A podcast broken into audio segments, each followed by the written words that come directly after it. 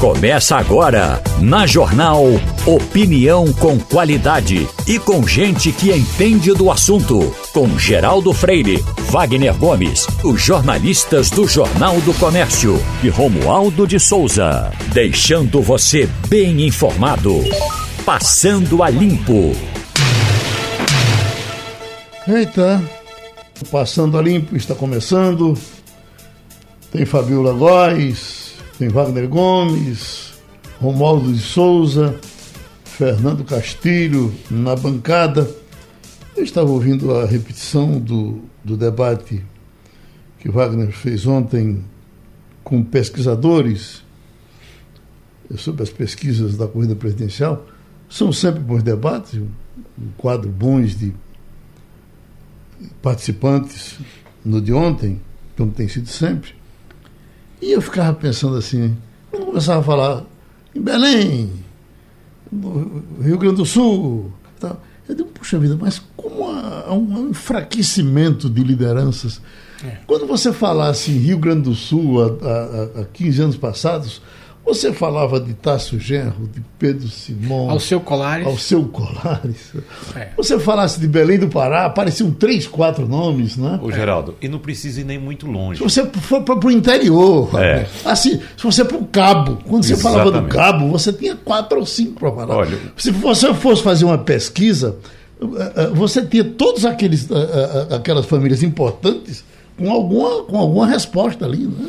Eu vou dizer a você, esse quadro atual que nós vivemos na política brasileira, se fosse há 30, 40 anos, estariam aí, eu diria, pelo menos cinco, seis lideranças se engalfinhando para ser o maior líder do Brasil. Sim. Né? Buscando, disputando. Ou então algum campo se unindo em torno de uma liderança. Porque era tanta liderança que os caras chegavam e diziam, não, a liderança de fato é você. Mas agora, como a ausência de liderança é tão grande, ninguém se reconhece como liderança e todo mundo quer ser liderança e não é. Uhum. Esse é o problema. Porque, veja só, o campo vasto que existe para surgir uma liderança, né? para unir o país, para deixar essa dicotomia, a briga de um lado. A gente vai entrar numa eleição em que um vai ficar jogando lama no outro. Hum, eu conversando. Não é, não é uma eleição para dizer, olha, meu projeto é esse, vou é. apresentar isso. Não. É para dizer você não presta, você é ladrão, outro vai dizer você é isso, você é aquilo tal. É assim, a gente vai entrar numa eleição desse jeito. Eu estava conversando com o Evaldo Costa, ele dizendo, olha, que a, a tese dele é que a política é um funil. Aí, enquanto está para entrar no funil, está todo mundo bem. Quando chega para.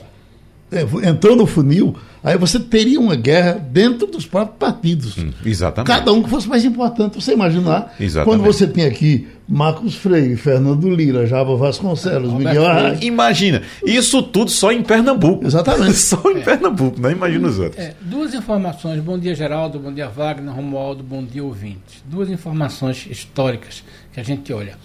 Um dos primeiros levantamentos do DIAP, que é aquele departamento é, que trabalha lá no, no Congresso, apontou que dos 530 deputados e, e, não, 500, são 503 mais 503. 80, não é isso? 503. 503 mais 80. 513. 513 mais 80. Deputados mais 81 80, senadores. 81 senadores. Pronto. É, haviam 70 nomes de Pernambuco. 70. Uhum. Certo? E que desses 70, 12, aliás, 70 do Nordeste, que 12 eram de Pernambuco. Era o tempo de Ricardo Fiuza, de Roberto Freire, de Marco Maciel. E quem sabia de qual? Os nomes dos, dos essa, 25. Essa é uma questão. Então, é um, um, um, levantamento que apontou os 70 maiores, mais influentes parlamentares dos 583 do Congresso, 13 eram de Pernambuco. Esse é um fato. O outro fato que me parece que está acontecendo é o seguinte: é que é, a política deixou de ser um lugar para os mais bem preparados, os mais vocacionados e o, os talentos da política. E passou a ser a terra da ninguémzada, do sujeito que ou entra no parlamento para se proteger de alguma coisa, ou se, é, é, como é que ou chama? Quer um ou, emprego. ou entra quer para proteger alguém. É uma coisa. Ou então, então como o Geraldo disse, para fazer meio de vida. Para fazer meio de vida. É. Embora o meio de vida sempre fosse a coisa da política, né?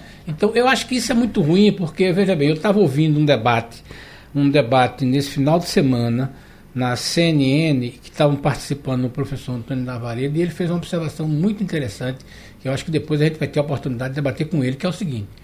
Desde 2012 que o Brasil caminha para a direita a partir da eleição municipal. E aí ele diz assim: nós estamos cometendo uma certa injustiça em falar de centrão.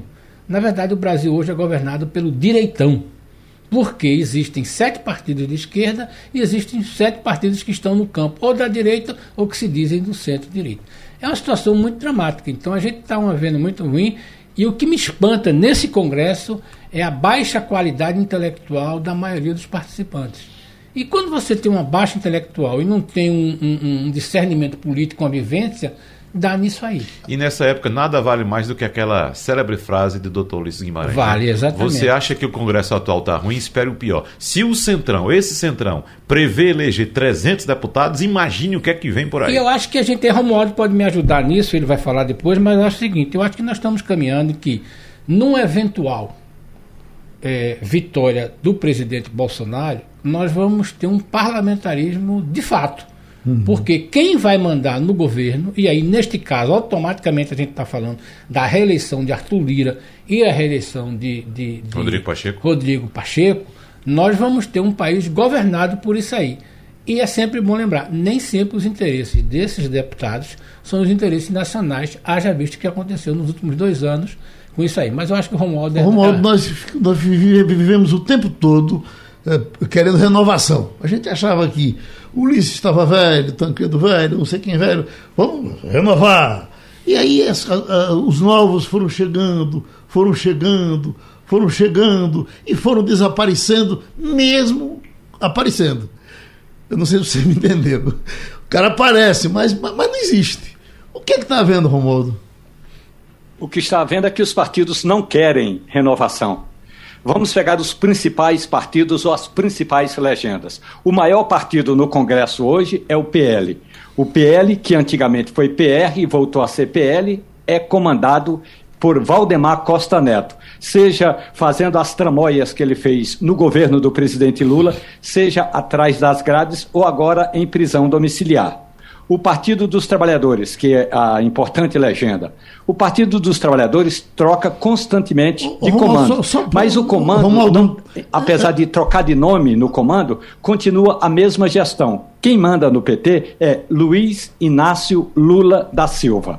Vamos para o progressista. O Partido Progressista tem um comando que é colegiado, mas quem comanda o, o PP, o antigo PP, o atual progressistas, é um grupo que está hoje che sendo chefiado pelo presidente da Câmara dos Deputados, Arthur Lira, que quer implantar no Brasil não um parlamentarismo, mas um semipresidencialismo. Na prática é o seguinte: você continuaria votando no presidente da República, mas quem dá as cartas mesmo é o Congresso Nacional. E para terminar, só para não ir muito longe, o que a gente viu, ou ensaiou-se de renovação era os partidos políticos, todos eles têm dinheiro de sobra, dinheiro de sobra para gastar como quiser para fortalecer os, os programas de lideranças ou de surgimento de lideranças e principalmente de fortalecimento da presença da mulher nessas legendas. A maioria dos partidos é comandada por homens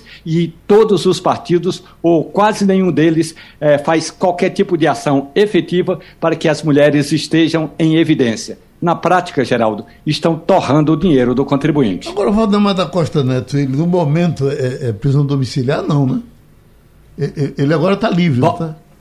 Não, Valdemar Costa Neto, ele agora está livre, mas ele está inelegível. Portanto, ele uhum. não poderia e não poderá concorrer nas próximas eleições só daqui a quatro anos. Também não pode assumir cargo público, por isso que ele não é ministro ainda, viu? Mas uhum. o tempo vai passar, quem sabe, se logo na próxima, no próximo mandato ele não assume um cargo público. Aí, ele, é ele, ele, é um ministro sem pasta, né? É, exatamente. Mas se fala disso? Mas, né? Geraldo, veja só, é, esse pessoal, ele não se inter... esse pessoal não quer ser ministro. Não, quer não. Não quer ser presidente da República quer mandar no pedaço, meu velho. É mais é. importante do que ser eu ministro, que do que gente... ser presidente de Câmara, do que ser presidente da República. Eu, é, eu acho que, infelizmente, a questão do voto, que foi uma ideia da esquerda, de querer um voto, não é, um voto, é, uma campanha e um fundo eleitoral para eleger que não dependesse do empresariado. Veja que ingenuidade da esquerda, que foi muito bem aproveitado pela direita, né? A ideia de que o Estado pagando um fundo eleitoral teríamos uma renovação de eleição. Na verdade, a gente está vendo aí a junção do o MDB com o o, o, o novo. É, o novo. O Brasil Novo, né? Uhum. O, o, o, partido que surgiu agora da fusão do DEM. União. União, União, União Brasil. Nacional. Nós vamos falando da eleição que o cara vai para um bilhão e meio, né? É, um bilhão e meio. Um, um, um trilhão e meio. É. Uma, um trilhão? É, Romualdo? O quê? O fundo eleitoral? Sim, dos dois. Não, um bilhão, um e bilhão meio. e meio, mais um ou menos. Um bilhão e meio para gastar numa campanha. Quer dizer, você não é fácil gastar um bilhão e meio numa campanha, né? Nesse período, então, vai sobrar muito dinheiro. Essa é uma questão. A outra questão que preocupa muito é o seguinte: é que esses, esses, essas pessoas que são donas desse partido, né? Arranjaram o melhor emprego do mundo, porque primeiro não precisa prestar conta de uma parte desse dinheiro, é, na campanha até, mas no fundo eleitoral não. E aí você começa a comprar parlamentares que têm algum potencial e que podem se eleger para fazer isso. Qual é o grande objetivo hoje do União Brasil? É ter o maior número de deputados possíveis, que é o número do PL, que é o número de quase partidos. Nós vamos ter um esfacelamento, muito grande dos partidos chamados de esquerda. Talvez o PT tenha alguma coisa, mas o resto vai virar, é, a, como é que chama, satélite coadjuvante. E esses grandes partidos vão dominar, independentemente de quem seja o presidente. E aí é aquela história. É, numa eventual vitória de Lula, ele vai ter que mostrar que veio numa negociação com esse mercado. Uhum. Um eventual, uma terceira via, né, qualquer nome que a gente botasse, vamos botar aí Wagner Gomes a título de ilustração, tendo Romualdo de Souza como vice, é, eles teriam que negociar também com isso. Uhum. Né? Então, essa é uma realidade que nós vamos ver independentemente da próxima eleição. Agora, tem outro é um detalhe, quadro muito ruim. Tem outro detalhe, viu, Castilho, em relação ao fundão eleitoral, é que antes do fundão, os partidos tinham que bater a porta de empresas, apresentar Era. uma ideia, apresentar um projeto, tentar conversar. Era um vendedor, o cara tem que sair, olha, você é. tem que comprar minha ideia. Eu vim aqui te vender minha ideia. Agora não, agora o cara fica sentado, o dinheiro está lá na conta. Nem, é, e aí não tem esforço monta, de nada. Você monta, você monta o seu esquema, né? Por exemplo, o PDT teve nenhuma dificuldade de contratar um bom marqueteiro, é. de gastar a campanha. Exatamente. Assim como os outros campanhas, as Aquela outras discussão, Castilho, que foi tão forte no Brasil de baratear as campanhas. Era. Onde e foi barateado não, mesmo. Não bota mais dó, é. não dá camisa, não é. faz isso, não faz tá aquilo. Tá voltando tudo. Veja agora, o, o, o camarada que estão falando aí para marqueteiro de Lula, 45 milhões. É verdade. 45 milhões. É uma nota fiscal grande. É uma é, mega é, cena. Exatamente. É, Agora, se então... bem que é bom, é bom detalhar também, Geraldo, que esses 45 milhões não vão para o bolso do, do cara, marqueteiro. Né? Você está contratando a empresa, empresa, dele, ele vai contratar uma série de outras empresas é, profissionais. Mas é muito tudo. dinheiro. É, muito dinheiro. É muito dinheiro. É muito dinheiro. Essa é uma coisa. E veja bem, num país em que o cidadão, eleitor e contribuinte não está preocupado com isso. Né? Essa é a questão consigo, fundamental. Você consegue, no seu nosso ouvinte aí, consegue é, imaginar ao lado das pessoas que estão ao seu redor alguém que hoje, dia 5 de abril, está preocupado com a eleição? Uhum. Está nem preocupado, ele não sabe nem quem é o deputado que vai lá. Isso não faz parte da cultura brasileira, que só vai se interessar a partir disso, talvez a partir de setembro. Eu queria só Mas o dinheiro vai continuar sendo gasto. Eu queria só lembrar, Geraldo, que nós temos, evidentemente, um parlamento cada vez pior, como dissemos agora há pouco. Agora, é bom ressaltar que surgiram nomes bons também. Claro, nomes é novos, verdade. nomes bons. Eu, vou, eu anotei aqui rapidinho alguns nomes de cabeça. Veja só, você não pode negar a qualidade do parlamentar que nós perdemos, chamado Maurício Randes um cara novo que entrou né, com boas ideias, uhum. você pode discordar, você tem todo o direito de discordar das posições dele. Mas que ele apresentava uma, um, um, trabalho é, é, bastante elogiado, todo mundo sabe disso. Aí vem Heloísa Helena, cadê a Heloísa Helena, né, tão combativa lá? É, Marcel Van Garten, que é um cara novo que está agora. Né? Você pode também, a mesma coisa, discorda das posições dele, ele é mais ligado à direita, mas é um, um, um parlamentar centrado. A, a, deputada Tabata Amaral, Mara Gabrilli, de São Paulo. O Rigoni. Tem também o Rigoni, exatamente, lembrei exatamente. Então tem nomes novos, bons, mas infelizmente o que a gente vê na maioria, né? Você que está com eles aí, Romualdo.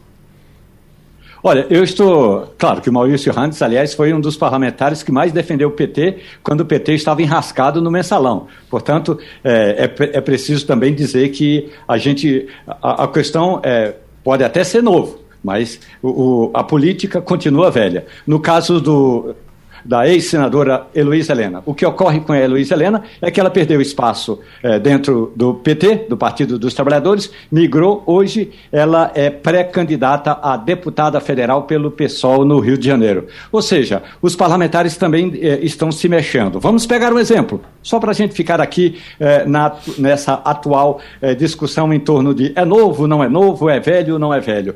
A Câmara dos Deputados tem 513 deputados. Pelo menos pelo menos 130 desses parlamentares migraram de legenda e a questão toda não é só porque o União Brasil foi a fusão do PSL com o Democratas, não. A, a questão toda é porque os parlamentares estão se mexendo, porque eles sentem, por exemplo, vamos pegar o PSB do governador Paulo Câmara, que foi um dos partidos que proporcionalmente mais perdeu parlamentares. O PSB é uma legenda que a gente sabe em que a concentração de poder fica entre um grupo e outro grupo, e o restante fica só levantando o cartão, ou levantando é. o dedo para votar sim ou sim, senhor. Portanto, o que é fundamental? Os partidos políticos precisam passar por uma profunda por uma profunda reforma para que eles deixem de ser um mero quadro eleitoral ou como a gente costumava dizer, um curral eleitoral de diferentes ou de vários grupos e várias tendências ideológicas. Ô Romualdo, é, a questão do PSB, como é que ficou depois dessa troca-troca? Ele perdeu deputados, ficou reduzido a que estados? Ou, qual, é, qual é a dimensão do PSB hoje? O PSB tinha 32 deputados, agora tem 25, portanto, perdeu 7.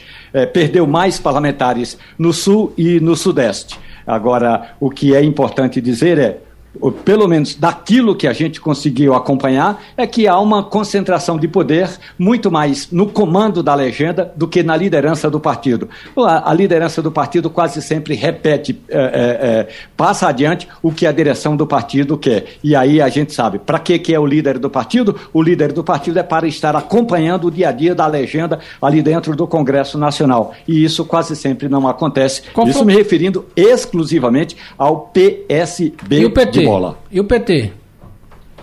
O PT? Não entendi. O PT, o PT ganhou dois parlamentares. É, é a segunda maior força do Congresso Nacional. O PT é, não se mexeu absolutamente nada. Agora, o, o realmente, o PL, o, o Partido Liberal, ele tinha 33 deputados, agora é a maior legenda, tem 73 parlamentares.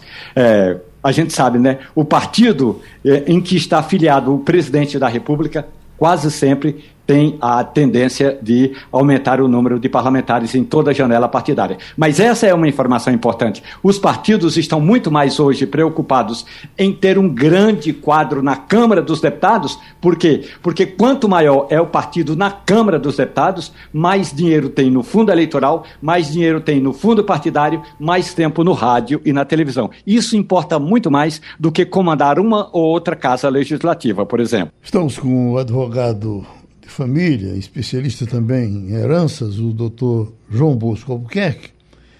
Doutor João Bosco, todos os meios de comunicação divulgaram semana passada uma coisa que ficava estranho no, no, no ouvido da gente quando se dizia família de Chico Anísio briga por uma dívida de 7 milhões de reais. E Chico Anísio não morreu? Quando o cara morre, a dívida não vai com ele? Sim, sim Geraldo, mas é, vamos primeiro separar essas situações a dívida fica com o espólio dele. Quem uhum. substitui o falecido no momento da morte é o espólio. E nesse caso, a, só será dividido essa herança após o pagamento dessas dívidas. O que aconteceu com a, com a herança de Chico Anísio foi que a atual esposa do Chico, ela mal administrou a herança, o patrimônio deixado por Chico. Ela ficou recebendo os aluguéis dos imóveis e esses valores eram depositados na conta pessoal dela. E normalmente, Geraldo e ouvintes, esses valores são depositados em uma conta judicial. Por conta de quê? Para no final do processo se pagar o imposto causa-morte ou se pagar as dívidas deixadas pelo falecido. E essa dívida que a justiça se preocupa é com a dívida com o município, que é o IPTU, com a fazenda estadual e com a fazenda federal. E no caso específico, a má administração da meeira, da, da, da esposa dele, em pegar os valores que é, é, era de responsabilidade do espólio, ficou para si. e não honrou os pagamentos existentes, não honrou o IPTU, não honrou as dívidas pessoais de Chico e deixou um problemão, deixou uma dívida grande. E que provavelmente ela irá responder essas questões diante de ação de prestação de contas, que ela terá que provar se administrou bem ou não esse patrimônio, pois se não administrou, ela irá pagar com o próprio patrimônio dela a má administração do espólio, Chico. De uhum. Chico. Então, essa dívida vai crescendo. Vamos dizer que ele tenha deixado uma dívida de 5 milhões, ela passa para 7. Eu estava vendo que só de IPTU ela estava devendo 1 milhão e 300 mil reais. Quer dizer, é, é, é, então daqui a pouco o Chicanismo vai ter que voltar, né? É, vai ter que voltar para tentar resolver esse problema. Mas veja, se esse débito era para estar tá efetivamente pago ano a ano, o imposto de renda ser declarado ano a ano, e ela, a inventariante não fez. Então, ela foi destituída do, do, do, cargo de inventariante e automaticamente foi nomeado o filho. O filho já entrou com uma ação de olha, onde você botou o dinheiro que pertencia ao espólio? Se ela mal administrou, Geraldo, o que é que vai acontecer? Os bens dela, dela particular, irão pagar essa dívida, caso ela tenha bem. Se não, veja, se a dívida é muito superior ao patrimônio deixado, automaticamente os herdeiros não irão receber nada, porque primeiro paga-se a dívida. Se não sobrar absolutamente nada, os filhos de Chico não vão receber absolutamente nada da herança deixada pelo pai. É uma situação extremamente delicada que vai essa briga provavelmente irá crescer muito diante dessa situação existente. O patrimônio não dá para pagar a dívida deixada pela pela companheira dele que não soube administrar nesses 10 anos o patrimônio deixado por Chico. Oi, Castilho. Eu tenho duas, duas perguntas para o nosso entrevistado. Uma coisa é o seguinte, que ele esclarecer, que ele informasse mais uma vez para os nossos ouvintes como é que é feita no Brasil a divisão de uma pessoa que morre e que deixa esposa e filhos. É sempre bom a gente lembrar isso, as pessoas fazem uma confusão muito grande. Segundo, é, pelo que eu entendi, é, o, você pode parcelar, você pode negociar, mas é aquela história. Tanto na Fazenda Federal, quanto na Fazenda Municipal e na Fazenda Estadual, dever significa criar uma bola de neve. Né? E é aquela história. A gente sempre vê que a Receita Federal faz enormes programas de renegociação, mas é aquela história. Não é bom dever ao Estado, porque ele cobra tudo é com juros e correção, etc. Isso, vamos lá. Quando alguém falece, o importante é saber que há necessidade de abrir inventário. Se não deixou bens, é o chamado inventário negativo. Deixando bens, é, automaticamente a esposa, a meira, vai a, abrir, ou se ela for, depende do regime de bens, ela pode ou não receber essa herança. E os filhos, todos os filhos recebem em pé de igualdade. No direito sucessório, vou ser rápido o seguinte: primeiro são os descendentes, os herdeiros diretos. Não tendo filhos, os ascendentes, que são os pais, avós, não tendo, virão cônjuge e o cônjuge pode dividir entre eles. Então é importante abrir o inventário e nenhum herdeiro, mesmo recebendo a herança, ele só recebe aquilo que é líquido. Se o pai tinha dívida, automaticamente paga-se primeira dívida. A dívida, a preocupação da justiça é com a dívida com o Estado, com a União e com o município. E depois se divide essas situações. Muitas vezes o pai antecipa a herança para um filho, dá um apartamento para um e não deu para outro. Isso chama antecipação de legítima. Também traz esse bem que foi antecipado para a herança.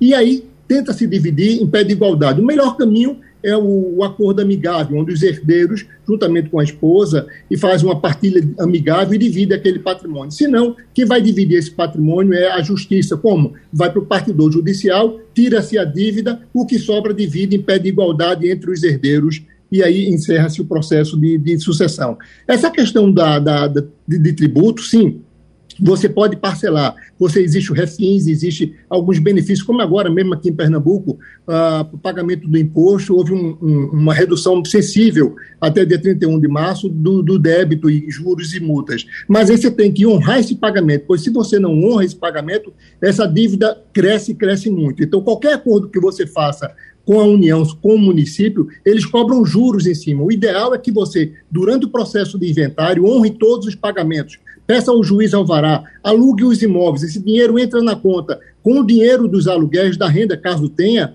você paga essas dívidas. Se não, é melhor vender esse bem. Pede o juiz um alvará, vende o patrimônio e bota em uma conta judicial. Para quê? Para que não deixe dívida, para que possa dividir entre os herdeiros, pois daquilo que só sai, tenha certeza que eles vão dividir pouco o que sobrar do, do, do espólio deixado pelo falecido. Para gente fechar, doutor Bosco, a, a, a, a preferência, o, o, o, privilégio da, da herança é mais para o, o descendente ou para o ascendente? O, o, o, quer dizer, o meu filho terá sempre mais direito do que o meu, do que o meu pai, do que o meu tio. Veja bem, se você tem filho, seu pai não recebe. Sim. Se, o, se tem filho, se tem descendente, se tem descendente, automaticamente corta outra cadeia sucessória, que são os ascendentes. Uhum. Agora, se você tem filho e esposa, automaticamente irá, uma, haver uma concorrência naquela parte onde a esposa é meeira, e existe em parte onde a esposa vai ser é, é, é, herdeira dividindo com os filhos. No novo direito sucessório, com a mudança do código, a mulher passou a ser não só meeira daquele patrimônio que foi adquirido na Constância, como também ela daqueles bens que ele tinha antes. Ele tinha uma casa antes, ele tinha um carro antes. Essa mulher que não participou da compra, ela terá direito a receber e a dividir com os filhos na condição de herdeira. Agora, o código privilegia sempre os descendentes. Quem são? São os filhos. Se não tem filhos, netos. Se não tem netos, bisnetos, tataranetos, ad infinito. Esses sim são os herdeiros direto necessários, Geraldo. Pronto, a gente agradece a participação do doutor João Bosco Albuquerque. A gente pediu a participação da doutora Manuela Marinho, presidente da Compesa, para dar uma, uma repassada, especialmente na a doutora do Agreste. Como é que ela está? Uh, o que é que foi feito até agora? O que é que tem ainda para fazer? Quando é que isso termina? Bom, vamos, vamos, vamos começar. A doutora do Agreste, doutora, está em que situação? Bom dia, Geraldo. Bom dia, Bom dia a todos os ouvintes da Rádio Jornal. Geraldo, a adutora hoje, né, já corre águas do São Francisco através do Mochotó, que é uma captação no Mochotó, é, para Arco Verde, Pesqueira, Sanharó. Estaremos entregando até Fazenda Nova nos próximos dias e já estamos testando até São Caetano. Uhum. Então, em breve já terá água até São Caetano e Caruaru até junho. Uhum. Mas estamos com outras frentes né, que serão entregues ainda esse ano, como a Lagoinha, Venturosa, Pedra, Buíque, descendo lá para Tupanatinga, Itaí, Baguas Belas, também é, o trecho que vai até Bezerros. Então a gente está com todas essas frentes trabalhando e principalmente a ligação entre a barragem em Pojuca, que é o ponto onde o ramal do Agreste, uhum. que o uhum. governo federal entregou há pouco tempo, para é, se ligar à doutora. É, é, é, esse é um detalhe interessante que eu passo sempre por lá e esse é, a, a, aquela parte ali de Ipujuca houve uma, um, o governo federal fez questão de acelerar fez questão de acelerar e, e, me parece que não fez o repasse ideal para que o governo daqui de Pernambuco continuasse a fazer. Aí eu digo, bom, naturalmente houve um atraso para cá, porque não, não, não teve a verba federal. Chegou agora? Não. É exatamente o que a gente chamava a atenção, que não adiantava um trecho ficar pronto sem o outro. Porque uhum. não adianta, né? É, lá está com a água, mas a gente precisa concluir essas ligações para que as águas cheguem né, em todas as cidades.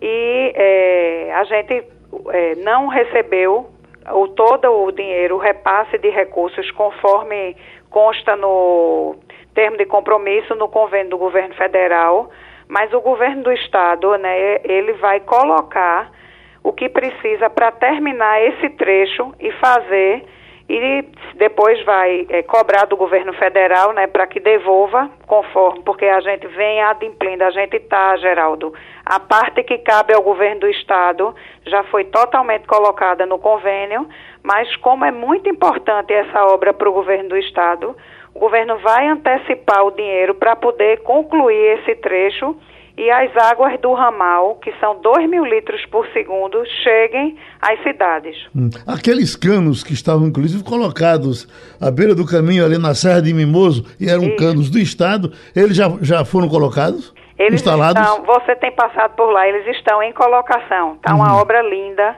tem canos ali de é, 1,8 metros, né? Uhum. Cabe assim uma pessoa dentro, tem de 1.8, tem de 1.2, 1.200 milímetros, 1.800, é justamente a saída da água para distribuir. Uhum. E é essa ligação quem vai assim tirar muitas cidades do rodízio e universalizar o abastecimento no Agreste. Oi, Wagner. Ô, presidente Manuela, e qual é a maior dificuldade? Porque a gente quando passa, a gente que vai para o interior sempre, quando passa, que vem na beira da estrada aquele, aqueles tubos lá, aguardando ser enterrado, exatamente, a gente fica na expectativa. E olha que essa minha expectativa é de longa data. Acredito que mais de 10 anos que eu fui exatamente para o lançamento dessa adutora do Agreste. Estava acompanhando lá de perto. Então, eu que sou da região, fico sempre acompanhando com a expectativa. Quando é que essa água de fato vai chegar? Mas. A, aguinha, a aguinha dele já chegou lá, não já chegou? A de Arco Verde já está tudo ok, doutora Manuela? Já, já. De Arco Verde, Wagner, Castilho, Romualdo, bom dia aí a vocês. Uhum. A ligação.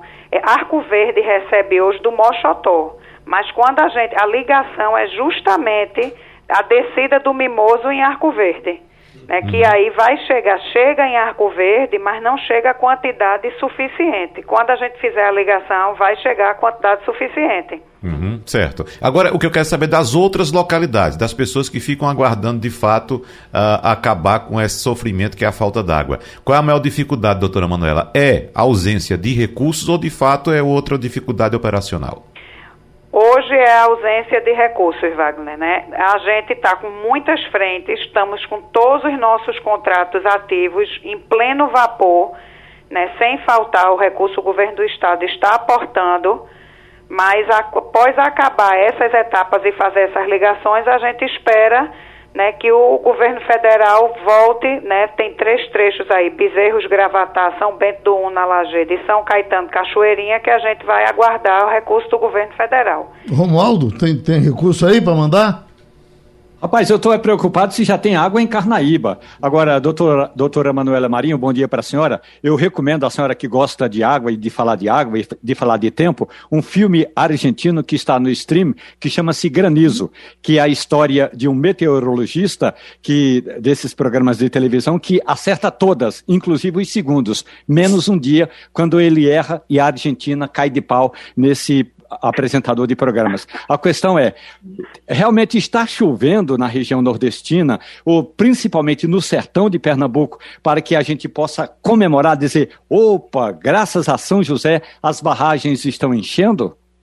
Oi, Romualdo, vou assistir, viu? Obrigada aí pela sugestão. Veja, está chovendo, o período chuvoso, apesar do período chuvoso no sertão já ter passado, né, com toda essa mudança aí climática, o que a gente tem acompanhado, e aí visto os alertas da APAC, tem ainda tido algumas chuvas, a gente teve também no Alto Pajeú, verificamos também chuvas é, na Mata Norte, mas na Mata Norte está em tempo, e os nossos mananciais, né, eles estão com uma boa reserva. Alguns, como Jucazinho, é, ainda não pegou nada de água, mas a gente ainda tem a expectativa, e outros né? Pirapama esse ano já verteu, é, já está vertendo. Então a gente é, tem a expectativa de um bom inverno em termos de acúmulo de água e algumas cidades daqui a pouco seus mananciais né, vão estar já é, a gente tem essa sazonalidade, eles vão estar bem cheios. Uhum. Castilho?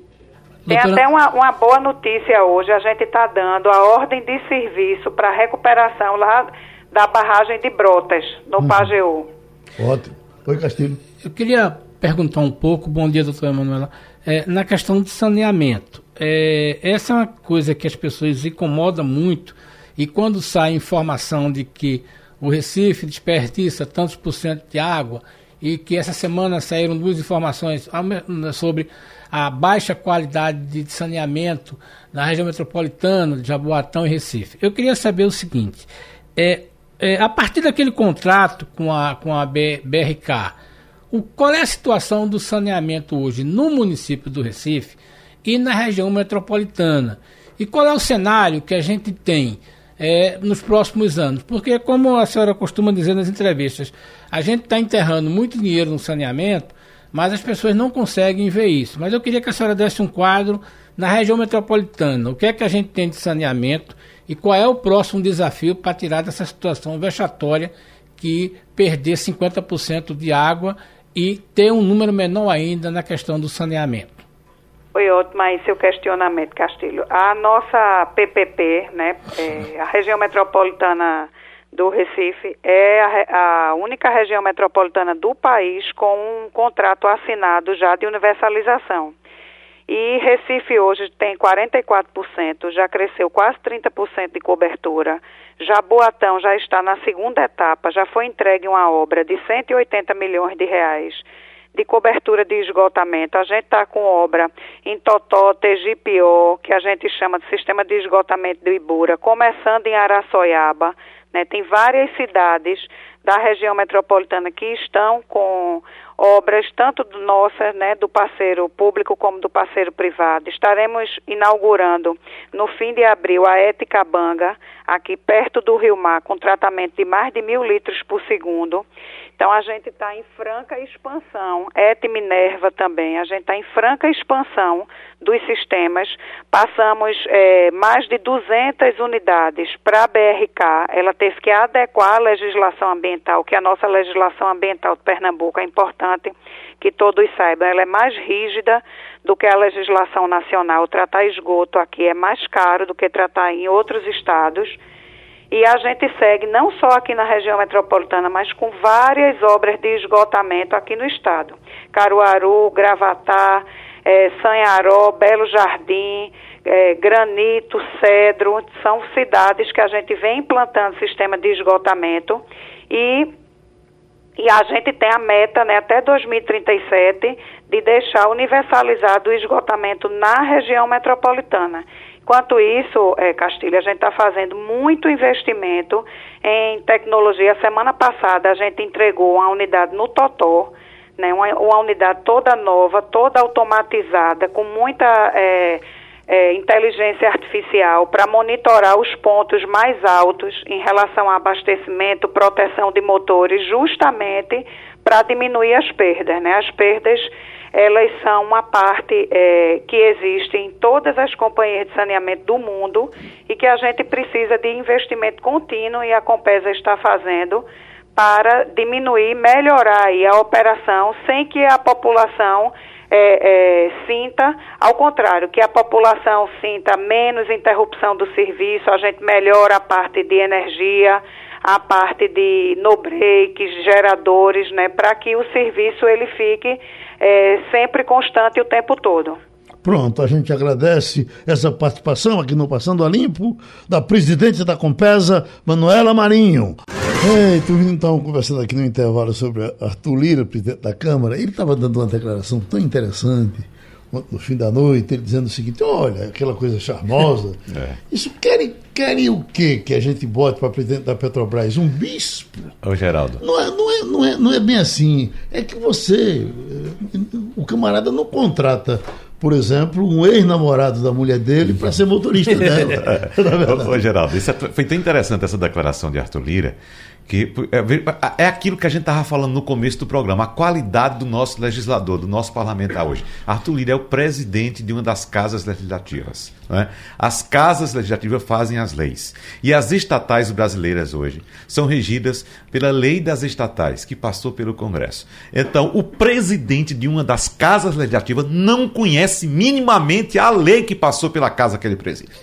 Veja que absurdo. Que Veja que absurdo. O que aconteceu é que eles tinham um, um trabalho uh, elaborado pelo Departamento técnico da Petrobras que dizia não há condição. A Petrobras. E ninguém está falando mal do do, do, do, do general. Do, do, chamado, não. Não, não chamado não. não. Eu, Adriano. O rapaz é competente, um engenheiro é. da melhor qualidade, só que o problema é para quem. Só que o seguinte. A ele, serviço de quê? Ele é dono de uma empresa e é sócio dessa empresa com é. o filho dele. E a lei das estatais que rege tudo isso, diz que você, Geraldo, para assumir a Petrobras, não pode ser dono de empresa que tenha negócios com empresas ligadas à Petrobras e nem seu filho, nem Agora, seus Wagner, filhos. Esse, esse, país é tão interessante que todos esses deputados têm, por exemplo, emissora de rádio. Vamos dizer, é, muitos deles têm. Aí você vai em cima dele e diz, não, é do meu filho. Uhum. É, é, pronto, é assim que eles querem. É assim que eles querem. Ô, ô, Geraldo, eu achei muito interessante a declaração do presidente Lira mas eu quero dizer o seguinte: se o Congresso Nacional tivesse uma lei mínima básica de compliance, Arthur Lira não seria eleito uhum. presidente da Câmara, porque certamente as dificuldades que ele tem com a justiça o impediriam de postular o cargo de presidente. O que não é o caso. A Câmara não tem nenhum tipo de compliance, que a gente chama de compliance, é o seguinte: são requisitos de fiscalização, de transparência do que acontece. É importante observar, eu estava vendo alguns comentários hoje que as pessoas ficaram muito preocupadas. Só para a gente esclarecer, a Petrobras foi salva exatamente por essa lei. Uhum. Porque quando foi feita a lei, ela estipulou uma série de coisas, estabeleceu uma diretoria de, de, de, de, de sustentabilidade que diz o seguinte: toda pessoa que vai camangar cargo de direção é preciso saber quem é o currículo dele. Isso. Uhum. Então, quando você investiga, o que aconteceu é o seguinte: nem o Adriano, nem o Landim passaram nisso. Só que essa coisa era uma coisa tão escandalosa, Geraldo, que não chegou nem a ser divulgado isso para, o, para na hora de, de aprovar o cara. As informações começaram a surgir e os caras gentilmente declinaram. É, é. Por quê? Não queria passar. Agora, é importante a gente não esquecer. Hoje tem uma informação bem interessante da colunista de economia Miri Leitão, que diz o seguinte: na verdade, estava se armando um, um grande esquema que envolvia Arthur Lira, Ciro Nogueira e o próprio Adriano Pires. Petrolão 2, é? Não, mas é o seguinte: quando houve aquela modificação na Eletrobras, foram colocadas algumas cláusulas que privilegiavam o setor de gás. E quem deu a consultoria informal para segundo a jornalista é, é, Miriam Leitão, para a Eletrobras, para o, para o presidente Lira, foi exatamente a consultoria de Pires. E aí, resultado, você ia transformar, que prejudicou, só para o nosso ouvinte, a Eletrobras incluiu na lei de privatização a compra de muitos, muitos, muito volume de gás. O que se estava dizendo no mercado é o seguinte, que a Petrobras ia deixar de ser uma empresa que era gerida por interesses de petróleo, por um grupo de pessoas, ou pelo menos o presidente do conselho e o presidente da empresa ligados ao setor de gás, porque havia essa suspeita. Os dois gentilmente declinaram o convite e aquele, o presidente está procurando um nome. Na verdade, é o seguinte: nome tem demais. Se você abrir um processo de seleção, vai aparecer 200 currículos, ou pelo menos 50 currículos dos mais alto nível, tanto para um lugar como para o outro. Uhum. Agora, para Bolsonaro é muito fácil dizer isso. E para Arthur Lira também mais ainda. Mas só para finalizar, tem que ter o currículo e vai ser investigado. E não é só pela imprensa, não, é pela, pela própria empresa. Vamos para a Fabiola Góes, que nos espera em Washington. E para começar no, no assunto que interessa muito, essa questão da guerra, Fabiola.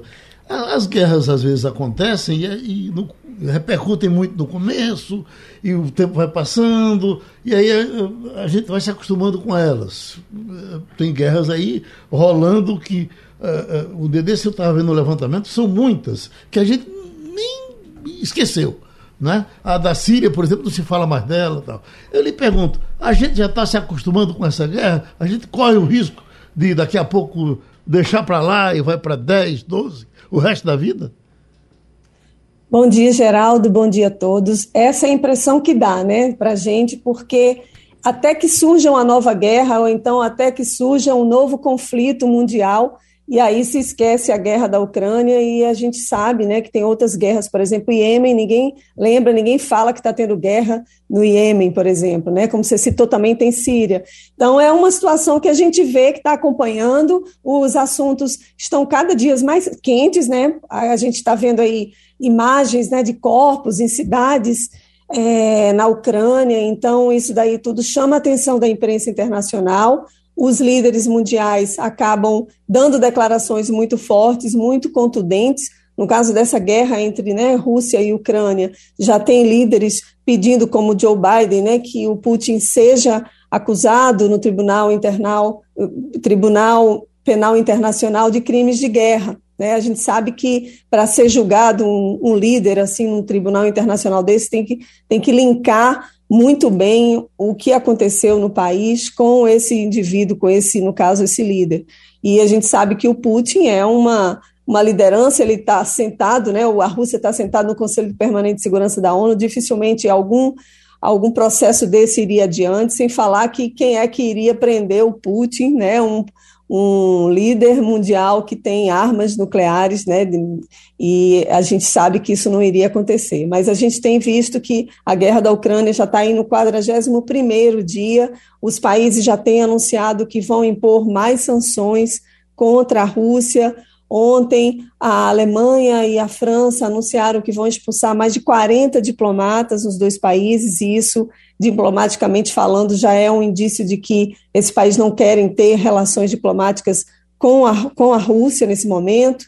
Estão discutindo também compra de combustíveis, né, de carvão, de petróleo. Não se fala muito em gás natural, porque a Alemanha, por exemplo, é totalmente dependente de gás natural, mas há uma pressão de países europeus também para impor sanções contra o gás natural russo. Então, a gente está ainda com muito assunto para falar de Ucrânia, porque porque o presidente Zelensky também ele faz questão de estar o tempo inteiro na televisão, fala com os parlamentos, no, em vários países do mundo, já falou para o Japão, Canadá, Inglaterra, Estados Unidos, e ele tem deixado a Ucrânia, sim, na ordem do dia e cada dia mais com imagens fortes e chocantes. A gente não sabe se essas imagens que têm aparecido recentemente e são imagens reais, né, mas o New York Times, que é um jornal conceituado aqui nos Estados Unidos, garantem e mostraram imagens de que esses corpos nas ruas que apareceram né, em Bucha, que é uma cidade aos arredores, fica 30 quilômetros, 37 quilômetros de Kiev, que seriam informações corretas e que esses corpos estão há mais de três semanas, ou seja,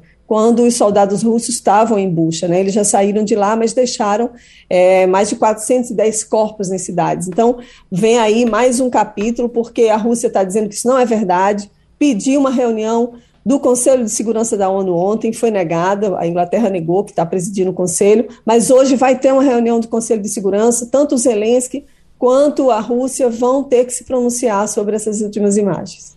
Fernando Castilho. Fabiola, parece, pelo menos no noticiário internacional, que a Rússia acusou o golpe. As imagens que nós vimos na cidade de Bucha é, chocaram o mundo né? E até porque, certamente, pelo que a gente está vendo, os governos tentaram se certificar disso, né? Na sua, nas suas informações, quer dizer, não foi só o jornal The New York Times que comprovou, mas certamente os governos tentaram, né, foram lá na cidade para checar essas informações. Tanto para o nível de contundência das declarações está muito forte.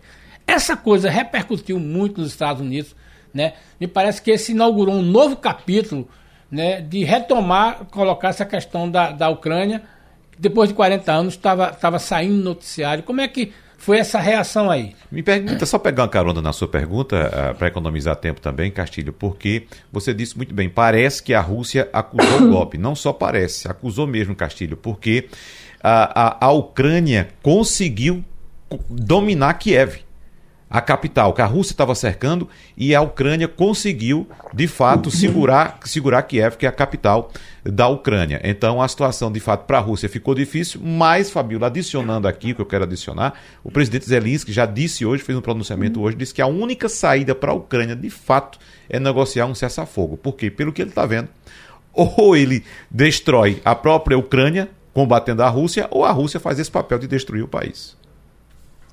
É isso mesmo, Castilho, Wagner. Essas imagens, Castilho, ficaram aqui o tempo inteiro nas televisões, os podcasts aqui de notícias americanas, os jornais, os sites, exploraram muito esse tema.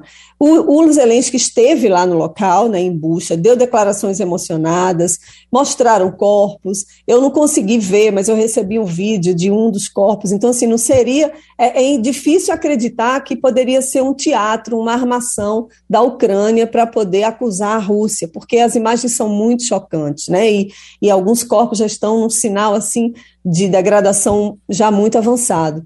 Então, a gente está vendo, sim, essas imagens estão é, passam o tempo inteiro aqui na televisão, né, de, desse, desse massacre que teve, familiares né, que chegam lá para reconhecer corpos, estão é, enterrando pessoas no meio da rua. Então, é, tem fato, de fato, tem crimes de guerra ali que estão bem tem provas né, para isso, para incriminar a Rússia por crimes de guerra. Agora, vamos ver se isso vai adiante, né, vamos ver se vai ter alguma negociação, né, como o Wagner falou, o Zelensky realmente já disse hoje que quer sim um acordo, que vai ser a única maneira de parar com a guerra, mas por outro lado ele também fala que não quer perder território e vai ficar muito difícil também para ele negociar com a Rússia se ele não liberar alguns territórios, vamos dizer assim, que a Rússia já tomou. Por exemplo, é, Mariupol é uma cidade que está 90% é, totalmente ocupada pelos russos, né? Então seria de repente uma maneira de negociar de liberar Mariupol de fato para os russos e vai perder uma cidade? Sim, vai perder uma cidade.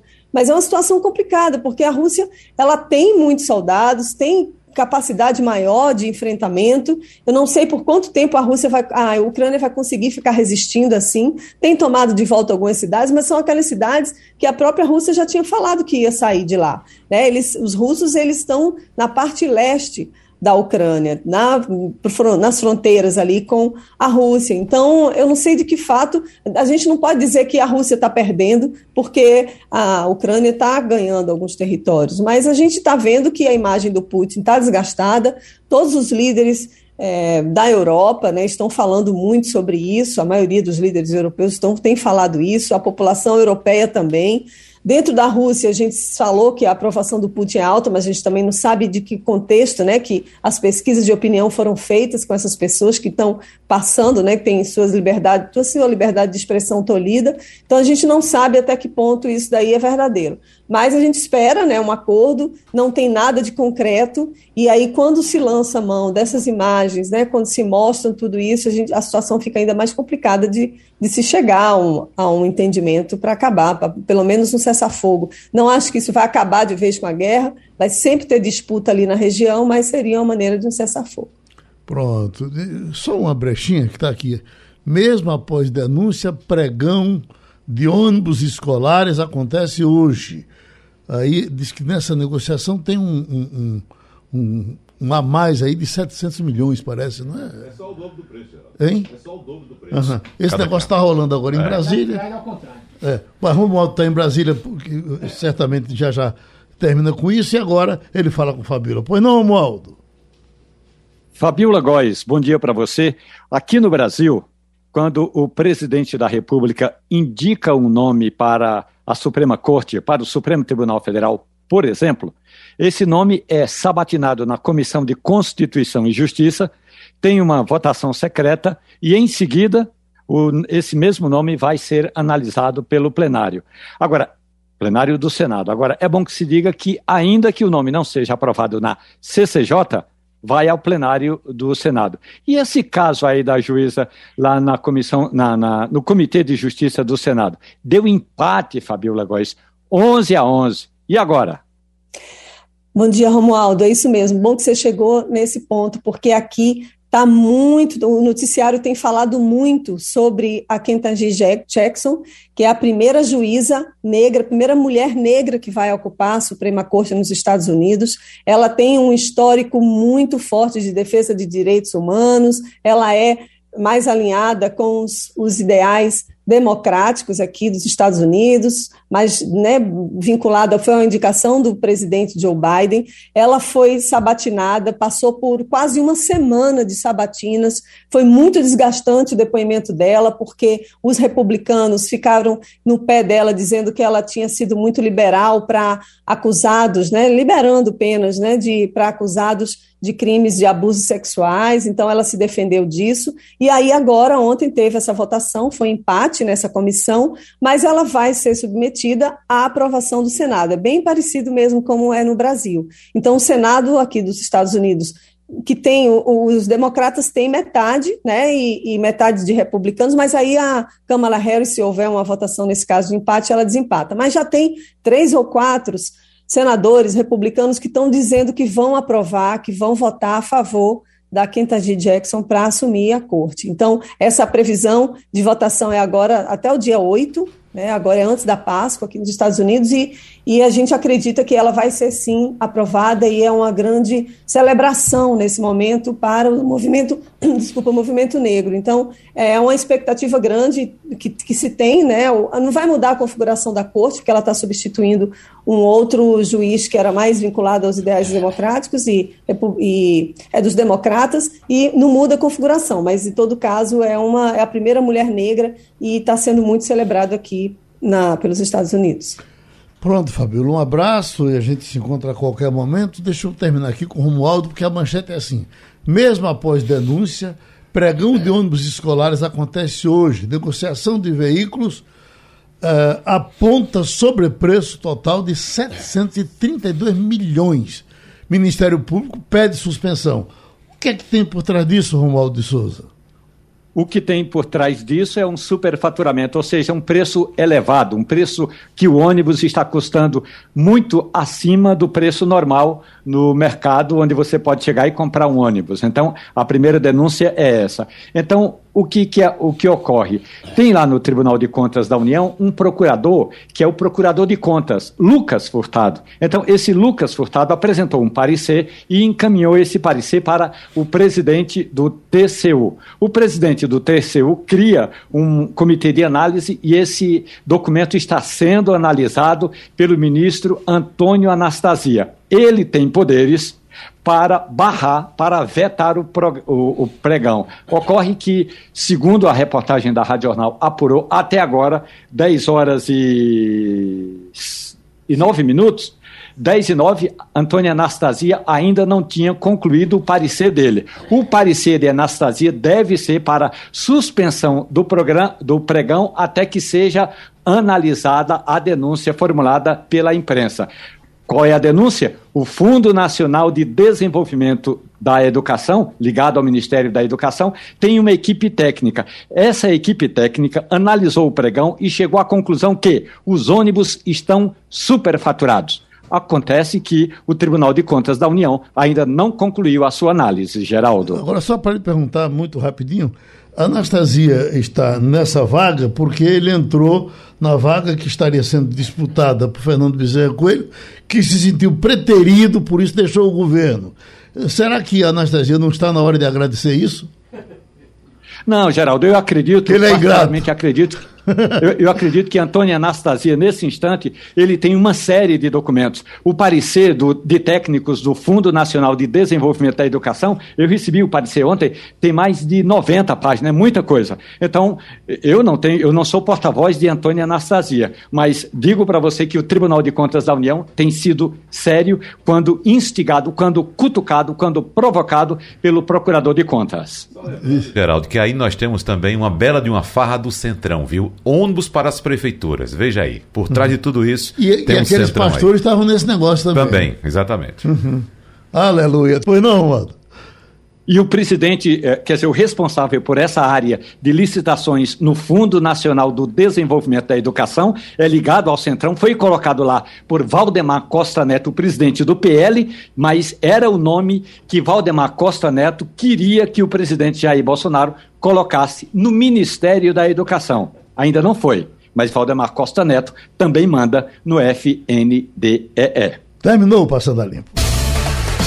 A Rádio Jornal apresentou opinião com qualidade e com gente que entende do assunto. Passando a Limpo.